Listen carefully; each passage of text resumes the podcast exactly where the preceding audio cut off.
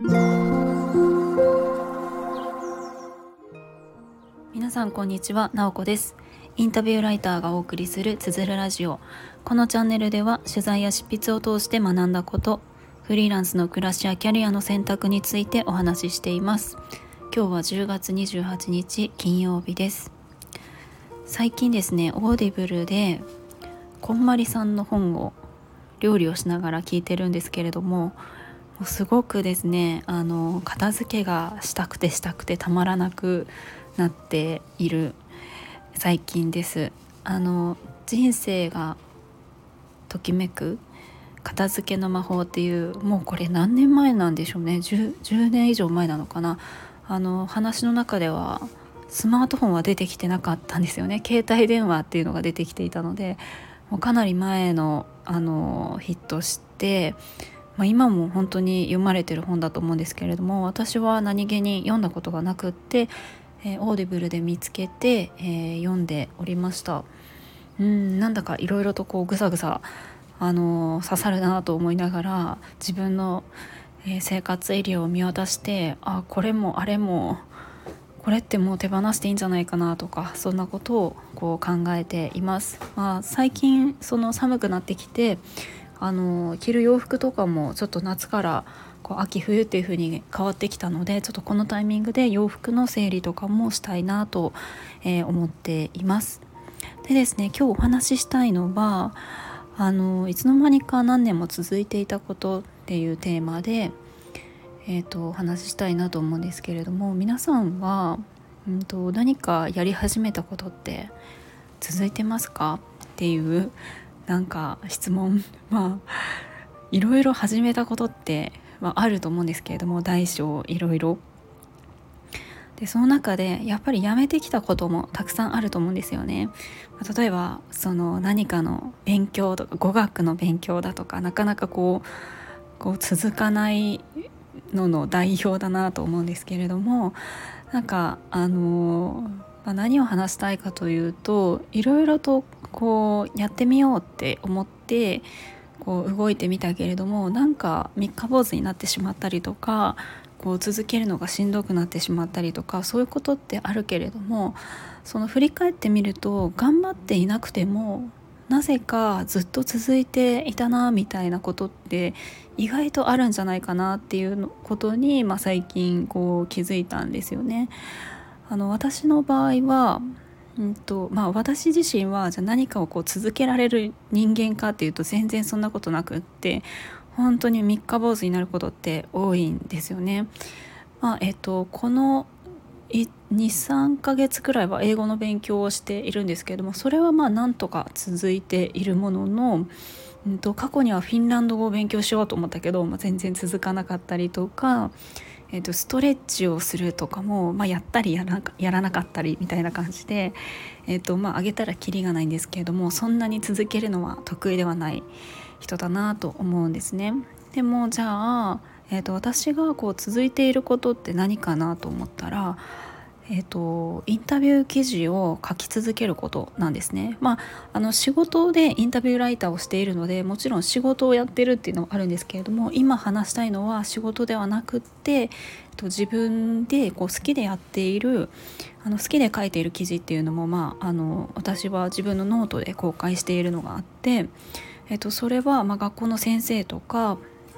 元学校の先生だったり教育にあの関することをしてる方とか話を聞いて記事を書くっていうのは、えーと、すごく好きで、まあ、とにかく、えーと、記事を書き上げるってなかなか大変なんですよね。人の話を聞くのは面白いかったりとか聞かせてくださいって言ってあのいいですよって言ってくださる方が多くって。聞かせてもらえるんですけれどもじゃあその録音を文字起こしをして整理して公開できるように整えて、えーと、話を聞かせてもらった方にも確認してもらってであの公開するって意外と面倒くさいんですけれどもこれは何て言うんですかね、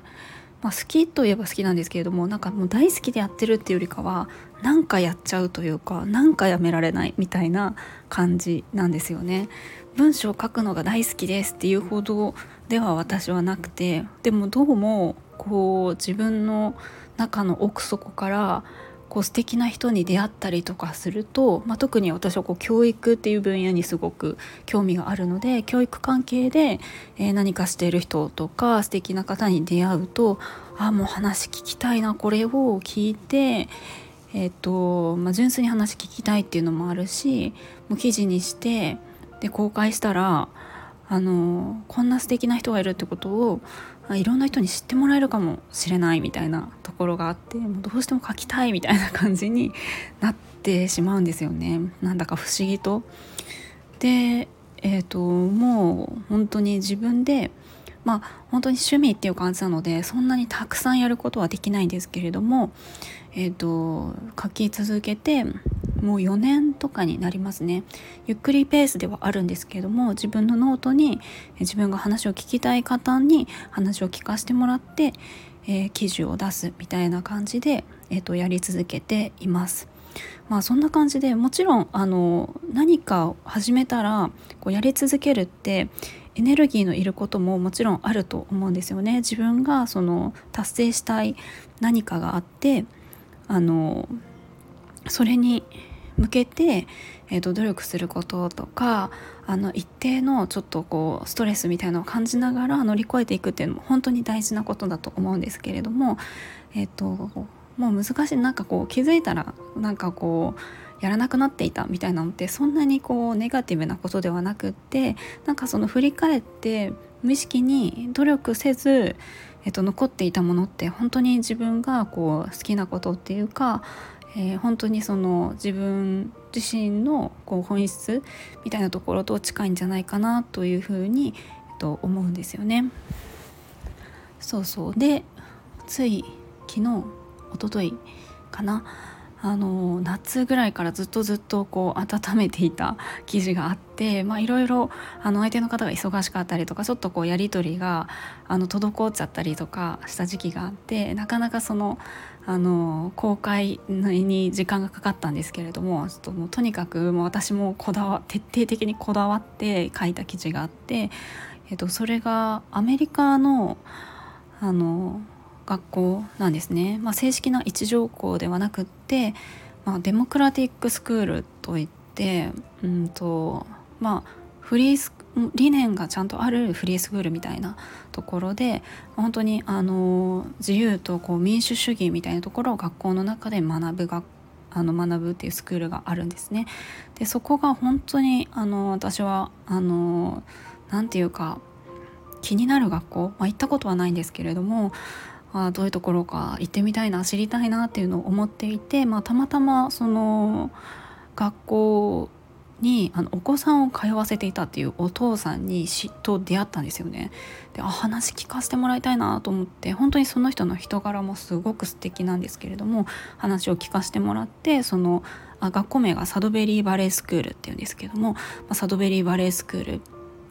が本当にあのどういう学校かとかあのそういうのをお聞きして、えー、この前ノート記事を公開したんですよね。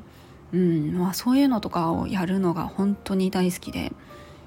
っていうなんかちょっと話がそれましたけれども。なんかあのそういうものがヒントになって自分の別に何も仕事にならなくてもなんかこう大切にしていけるとあのいいんじゃないかなっていうふうに思います。はい。ということで今日はこういつの間にかこう気づいたら何年も続いていたことってありますか、えー、それって結構本当に自分があのやりたいこととか好きなことっていう本質につながってるんじゃないかなっていう話をさせてもらいました。今日も最後まで聞いていただきありがとうございます。もいもい。